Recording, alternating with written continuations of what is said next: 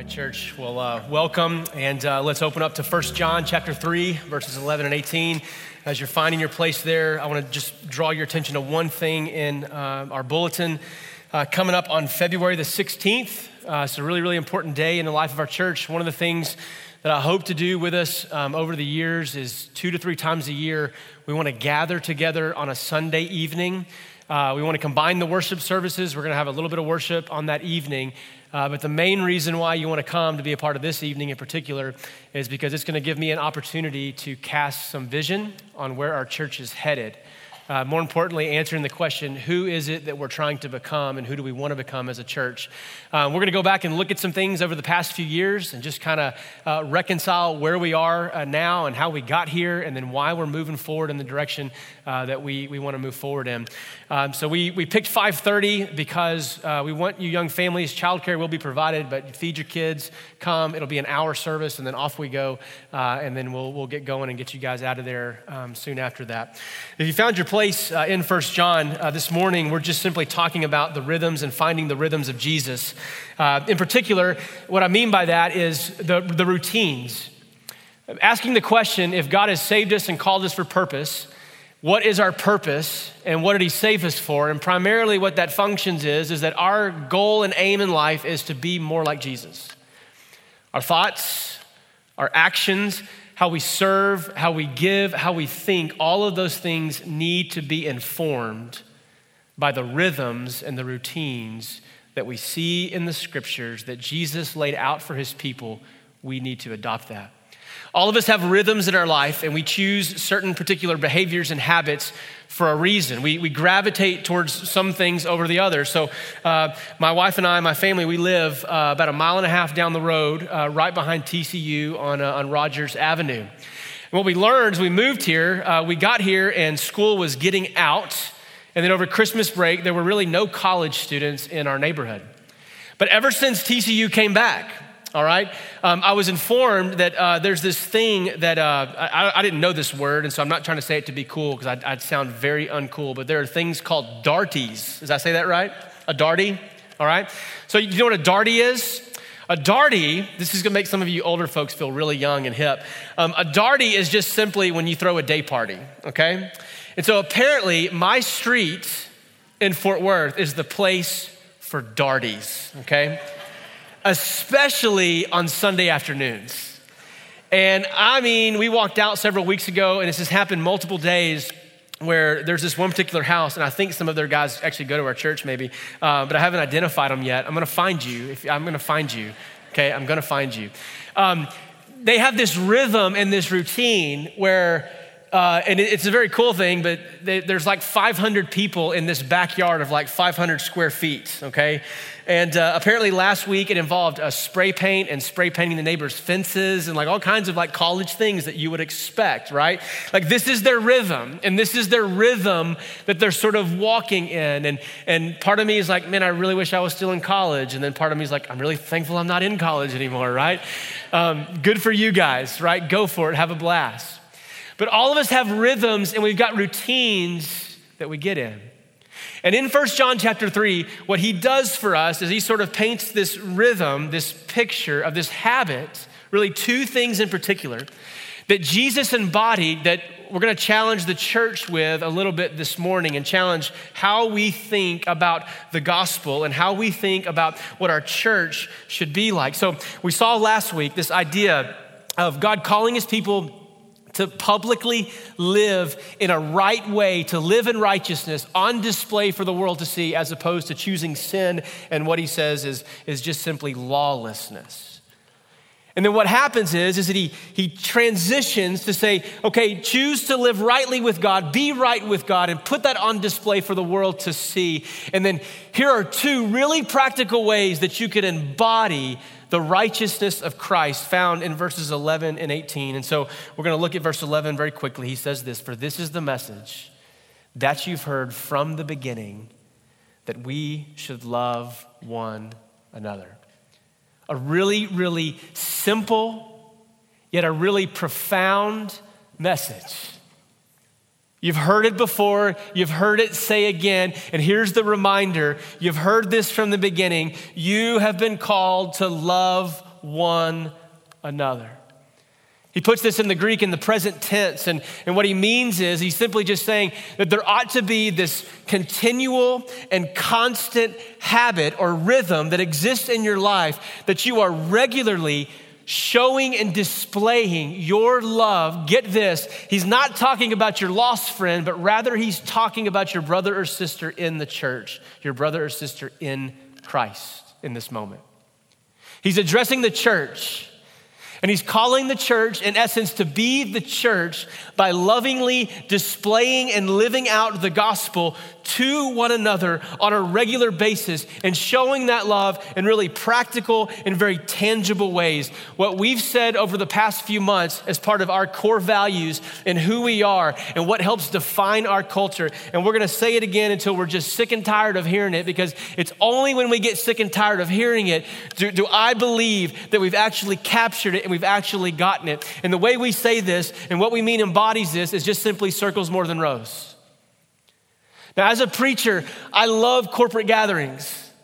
I love singing with God's people of all walks of life. I love seeing this church full of people in these rows. And there is a place for these rows. There is a place for a corporate gathering like this with music that resonates our heart and reflects our hearts. But here's the deal God has called his people to form and to make disciples, to reproduce, and it's really difficult. Though corporate gathering is a part of the discipleship making process, it's not the end goal is just to get somebody here in the pews, but our ultimate end goal as a church is to push people in a direction where they move from the pew and into the circle. And the answer is, well, why would we do that? And it's really simple. Because the only way in church life that you are ever known or you can know other people is if you are regularly engaging them in a habit of meeting together and sharing one another's burdens and needs and where we are in life. Think about it this way there's a reason why fraternities and sororities are so popular on campuses because what it tends to do on a really large campus, whether there's 10,000 students or 50,000 students, it, it, intends to take a really large organization and to bring it down to a smaller level where you can actually know people and not just be a number in the crowd.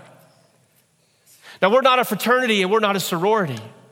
We've been given the gospel of the Lord Jesus, and our call and our commitment is that we would pursue community alongside one another. Because here's the truth that we need to remember according to this text. If we're called to love one another, fundamentally it rests in this truth that disciples are made in community. This is where they're made, this is where our formation takes place. Our pulpit ministry, our corporate gathering, all of these things are meant to complement one another into the context of a small group, into community. Now, you say, well, where do we get that idea of community from? And I'll say, I'm so glad you asked that question. And the answer to that, at its very basic form, is that we understand community fundamentally because of what we understand about the Godhead. The Father, the Son, and the Holy Spirit exist in perfect community. They function. They play a, a, role in the Godhead to bring about God's purposes on this kingdom and in this life. And so here you have the God that we serve that is in community with itself, in relationship with Himself, serving and working and doing different things. And here in this moment, we understand that our discipleship, our formation, has to be, it must be formed in the context of the community that God has given. For this message that you've heard from the beginning, that we should love one another. And then what he does in verse 12 is he gives us a, a good example of, of how not to love each other. Sometimes the best way to know something and to understand it is to see what it doesn't mean. And so in verse 12, he goes on and he illustrates it this way. He says, Listen, we shouldn't be like Cain, who was of the evil one, murdered his brother. And why did he murder him? Because his own deeds were evil and his brothers were righteous. Now, this is the story found in Genesis 4, verses 2 through 8. Just summarized, essentially, it's this both brothers come and lay an offering before the Lord. Abel lays his offering, Cain lays his offering before God. God deems that Abel's offering before him was worthy and Cain's wasn't. For a variety of different reasons, primarily because of motive and desire, and his, and his, the inward parts of his heart were, were off and wrong. And so God says this is not an acceptable offering. And so Cain sees his brother being elevated in the eyes of, the, of, of God, and this bitterness, this, this jealousy begins to sort of enrage his heart. And then what begins to happen is he ultimately leads him to this posture where he takes the life of his brother. And in the text, in verse 12, I want you to notice this word murder. Because I've heard some commentators make a point that, that, man, he just got caught up in the emotion of things and, and they sort of uh, let Cain off the hook. But this, this word in particular that, that John uses, it, it literally means that he, he instigated this violent butchering death like you butcher an animal. Like he was enraged. And it wasn't just enough to, there was no humiliation, there was no shame, but, but he wished upon his brother this violent death, no, no different than an animal if you were to, to take its life. Now, when we back out of that and we look at verse 12 and we say, hey, he, he's telling us not to be like Cain. And then when we go and we read and we understand Genesis 4 is in the context of Cain having these desires and this bitterness within his heart, rooted up by comparison, the thing that it makes me think of is this. There's a famous quote by Teddy Roosevelt. And a lot of theologians sort of jumped on it because it speaks to the truth of the scripture, and, and, I think it's a true statement that scripture reflects. And Teddy Roosevelt was the first one that I believe that said it. Tim Keller took it and sort of popularized it, but the statement sort of goes like this Comparison is the thief of joy. That if you want to be a joyless Christian, find yourself constantly in comparison to other people,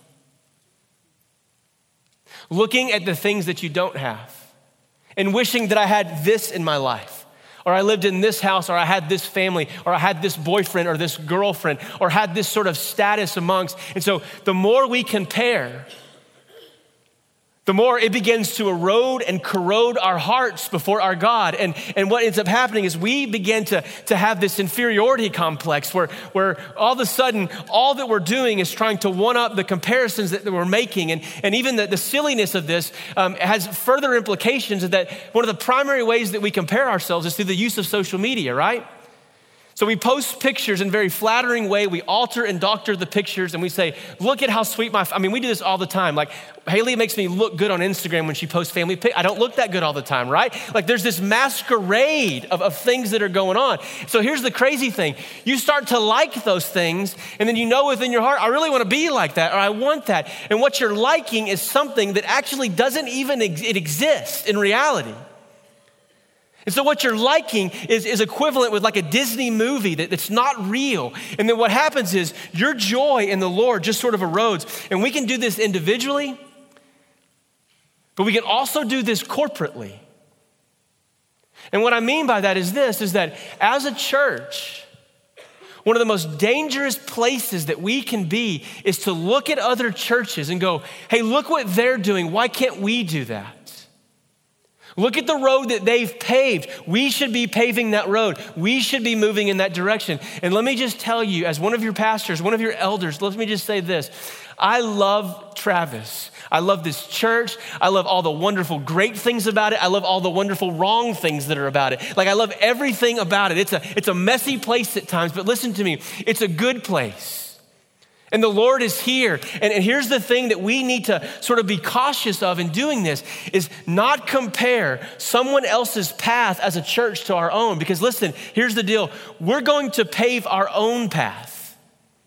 And our model is not some church growth strategy. Hey, this church is doing this. We should then go do this. But rather this, our model is this is that we are a people of this book. And we're going to pave the way that's already been identified in scripture and we're going to walk these paths and these precepts and these principles that exist and we're going to seek to be obedient to Christ as God has given the giftedness in our church with our people, with our staff, with, with our congregation. We are going to be Travis not anybody else. That's so freeing to me. It should be freeing to you. Like we're our own people.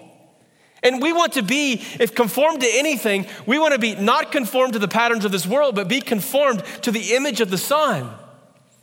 And so we're going to walk our own path as we submit to the scriptures and, and yield to the presence of the Holy Spirit in our life. But then John goes on and he says this He says, Listen, the more vocal you get about your message of loving people and caring for one another, notice what he says in verse 13. He says this When you start to do that, do not be surprised, brothers, that the world hates you. Now, let me say this to us it's one thing to be hated because of the gospel, it's another thing to be hated for the wrong things. And what I mean by that is, I've, I've known people in my life, I've even been this person before, where you can be abrupt in your personality, you can be short with people, harsh, demeaning, overly critical. And people are just like, ah, man, I, I don't necessarily want, that's not compelling to me. I don't want that version of Jesus, and I don't either. And so the idea is, is that the world is going to hate us based on how we love and care for one another. And as we become the people that God wants us to be, and that ultimately, when the world hates us, we need to make sure that they're hating us for the right things and not the wrong things. And so if Scripture says it, we want to believe it and we want to yield to it and we want to advocate for those things. It's natural for the world to hate you because listen to this the world hates our Father. Like the world is not in line with, with the kingdom of God and what God is doing here on this earth. And so what is what is sort of reminder is, is, is don't be surprised or really stop being surprised. Don't descend down to the level of hatred and, and vitriol. And, and I see this in some of the pastoral circles that I, that I sort of uh, watch from afar online, or you see this on social media, and you see just believers like getting down in the mud with each other, like throwing rocks at, at, at each other for no reason. And it may make them feel good temporarily, but the idea here is that the more we love Jesus, the deeper the world is going to hate us. But what, what verses 12 and 13 are, are communicating is, is essentially this is that when the gospel really takes root in your heart, what's going to happen is there is going to be an increase of of fruit in your life that looks like love for brothers and sisters. The overly critical spirit, and I'm, when I say critical spirit, I'm not talking about asking questions. That's not being, asking questions is okay and it's right and it should be welcome. I'm talking about an over harshness at times. The way husbands can be overly harsh to their spouses, or, or, vice versa, or a dad can be harsh to his son as he seeks to discipline. I'm talking about a harshness that exists apart from the Spirit of God uh, existing in someone's life. And the more we love Jesus, the deeper the world is going to hate us. And one of the ultimate ways in which we display that love for our Savior is that we're regularly telling people about that.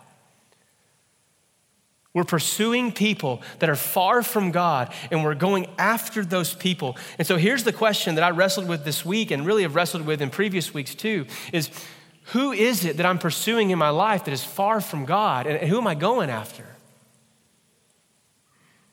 And so I've, I've been here now for almost two and a half, three months, I think, somewhere around there. And uh, I have my office and I have a study that's on the, on the side of Building C. And and my, my office, my study, it, it runs up against where the bus stop is here on Berry. Yes, this way, right? And there's a bus stop that gets let off there, and then, and then there's like this alleyway that the city won't let us close it off. And so they get off the bus stop, they walk through our parking lot right by where my, my study is, and they, they, they live over here. They live in this community. And so there's been several instances where um, I'm, I'm tired, I'm ready to go home, it's the end of the day, uh, I'm even late coming home, and this was even when we were commuting, you know, almost an hour to get here. And there was one particular moment where I walked out, I had my hands full in my, my bags, I was carrying different things. The sun was down, I walked around the corner just in time to run into these two guys who were headed to, I think, the, the CBD stores where they were headed. Because the question I got as we sort of fumbled all of our stuff, and he's like, hey man, you got a cigarette? And so my response was, Well, let me see. Uh, no, man, I don't, I don't have one on me. And the other guy looks at me, he's like, You got a light? And I said, No, I, I, don't, I don't have a light. And there was a split second in my mind where I was like, I, I do not, I don't know who these guys are. I'm so ready to see my wife, and I want to be with my kids. I just want to go. And within a matter of seconds, I, I knew immediately, said, that, Drew, stop. I know this is inconvenient on your personal time and you're going to hit rush hour because of this. And so within a matter of seconds, I said, I don't have a light, but I do know someone who is the light. Let me tell you about him. And I began to share. Just two weeks ago, I walked out of my office, same thing. I'm always prepared now when I walk out, like looking around the corner looking for those guys, right? I mean, rough guys. And I heard some noise in the dumpster, and I, and I looked over, and I thought there was an animal or something in there. And, and then all of a sudden, out of nowhere, I see this head sort of pop up. He hears me, I hear him. We make eye contact. I was like, I don't know if I'm supposed to see you or not, or whatever. Like, I'm, you know, he kind of looked at me like he knew he wasn't supposed to be. I said, What are you doing? Said, What's going on, man? He said, Oh, I said, You looking for food or what's going on? He said, No, I'm looking for treasure. I said, Oh, treasure, huh? I spent the first 17 years of my life looking for treasure in all the wrong places. It wasn't until I was 17 years old that the Lord got a hold of me and He saved me. And I haven't been looking for treasure since because I have found it in a person, in Jesus, not, not in a dumpster, not in a, in, a, in a location, not in a place, not in a town. Let, let me tell you about Him. And so here's, here's where all this is headed, and here's my challenge to you. Sometimes I encounter Christians that say, Well, I, my circle, I don't, have, I don't have people far from God near me. I don't know where to go to find them. And here's, here's my altar call invitation for you. If you will come and bring a lawn chair and set up outside my study, that I guarantee you within any given day, you will encounter 50 to 100 people that just drive, walk by my window off and on. And many of these people, they, they do not know the Lord.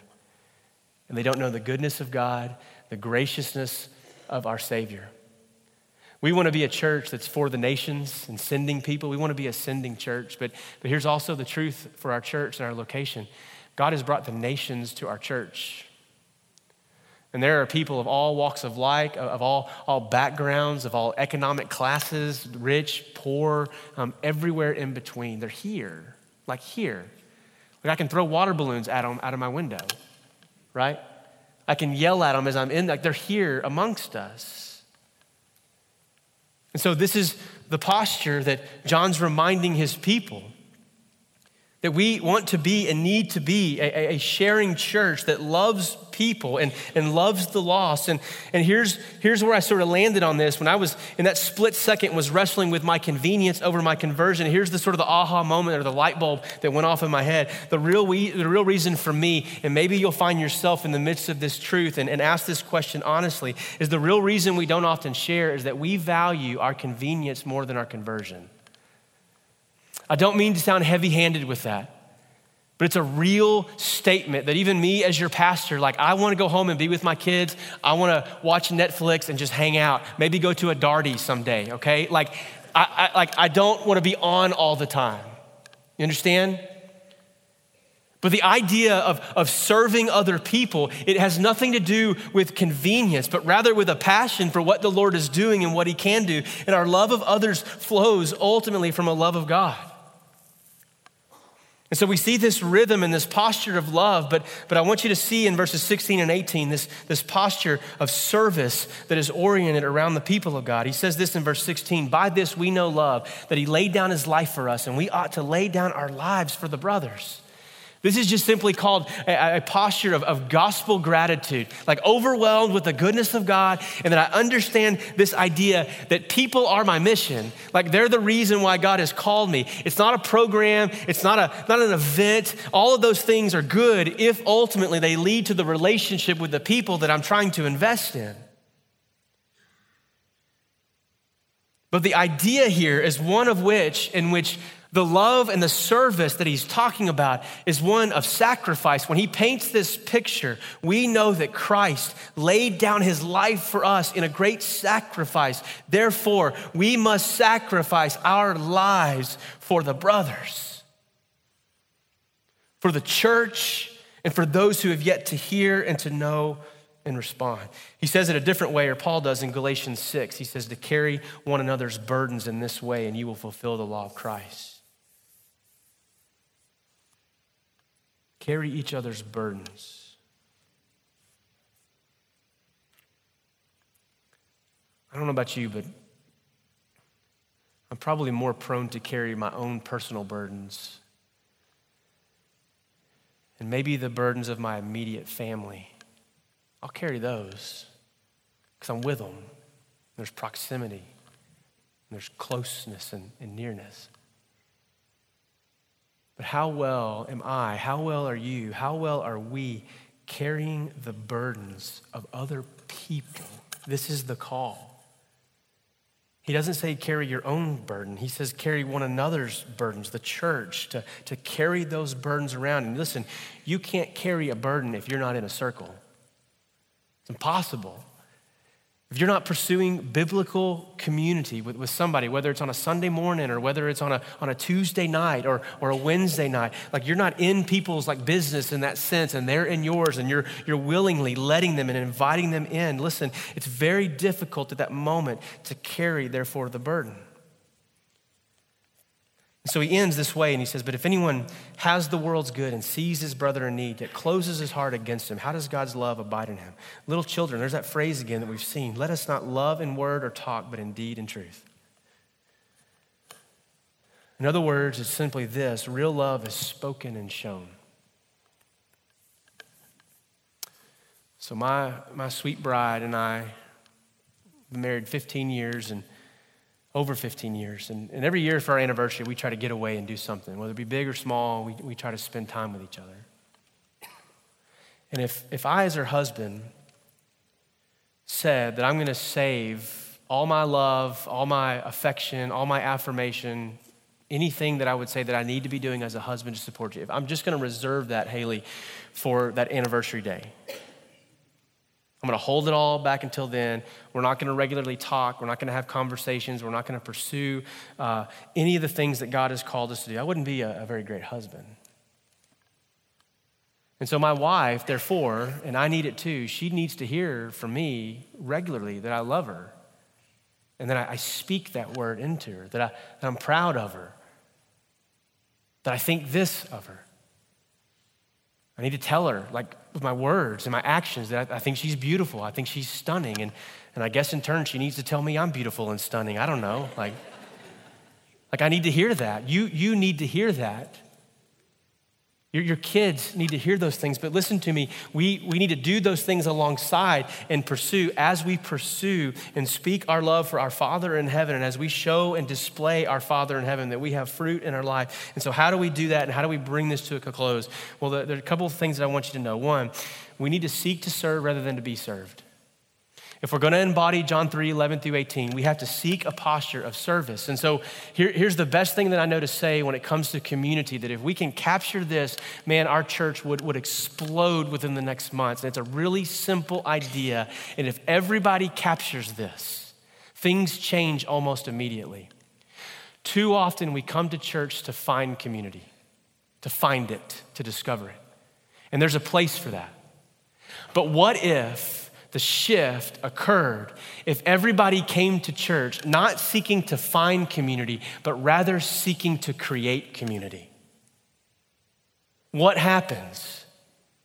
If I no longer come to find it, but rather I'm gonna be the creator, I'm gonna be the instigator, I'm gonna be the one that starts and that brings it together and begins this new work under the umbrella of Travis. If everybody captures that vision, if everybody captures that heart, I'm coming to create it, not to find it. I'm coming to, yes, belong and to know and to be known, but I'm coming rather to know other people and to seek service over being served. And so we seek to serve rather than to be served. But a second way we do that is simply just leveraging our talents and our resources for other people. God gives things for us to give them away. He gives us gifts and abilities and insight and wisdom at times, and, and He wants us to leverage those things for His kingdom. The third way, just very quickly, is we share in people's pain and sorrow. You can't do that if we're in a row. We got to do that in circles to really know where people are. And the last thing, and I think maybe this is the most important for our church moving forward, and I say this carefully and I, and I mean this. If we're to be on mission with God, and to be obedient to what He's calling us to do, to share the burdens, to love in word and talk and in deed and truth, then we must be a people who are willing to build our life around people who are far from God. Like our aim are those people that don't know the Lord.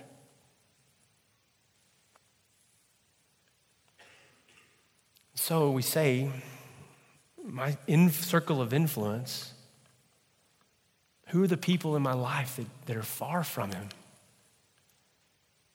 They ask you for a light, and you say, I don't have a light, but I know the light.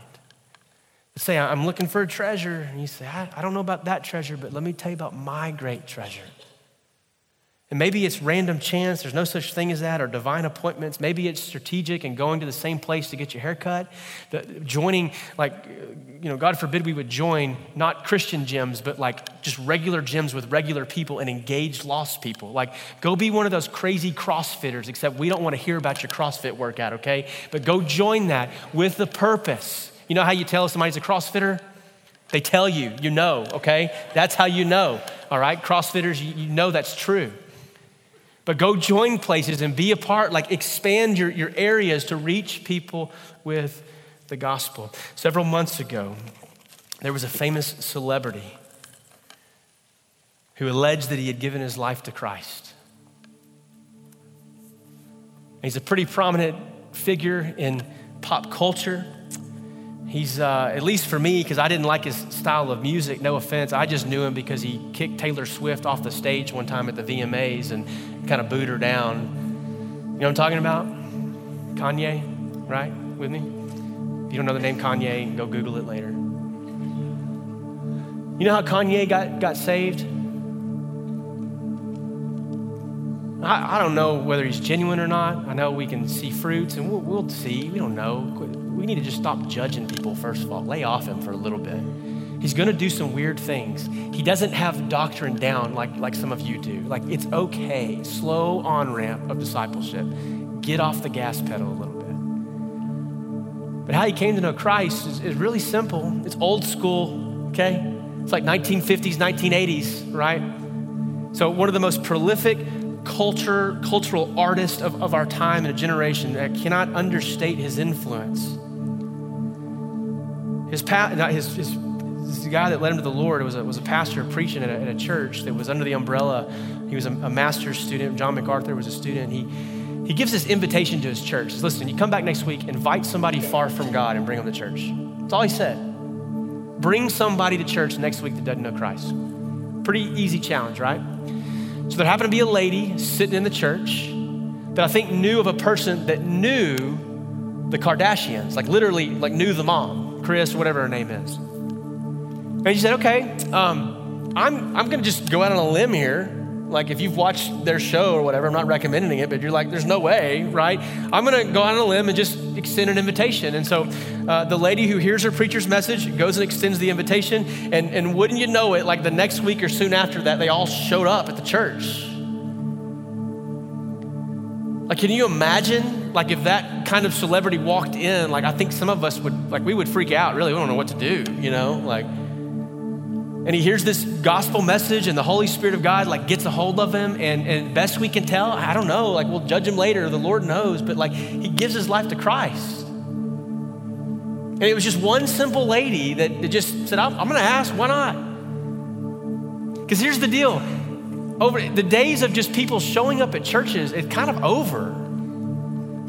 80% of people that come as guests to churches you know why they come it's not because of the music. It's not because there's a young preacher. It's not because he's wearing skinny jeans or deep V necks or he has, you know, he goes to Darty's or anything like that. It has nothing to do with that.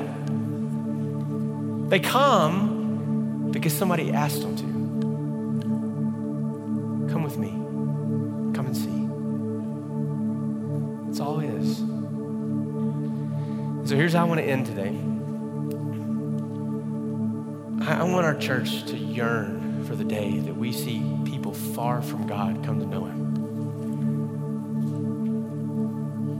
Like we see that the lost are saved. Like we, I believe God can still do that in our city. God doesn't do any big movements apart from His people praying. He sort of aligns Himself, or we align ourselves with His mission by prayer. And I'm wondering if we just end our, our invitation today with just God's people down at this altar, just begging God, crying out to God, saying, God, help me reach someone far from God. And if you don't know who that is, you tell me what day this week you're coming with a lawn chair, and I'll sit out there in Homeless Alley with you, and we'll, we'll win some people to the Lord, I promise. But we got to get up, put our boots on. We got to walk forward. We got to go get them. Pray with me. Father in heaven, we thank you that you saved us. Died for our sins, died a death that we could not. Give us a heart for people that don't know you. Give us a heart for your word and to walk in obedience and service to others. Help us, God. We pray these things in Christ's name.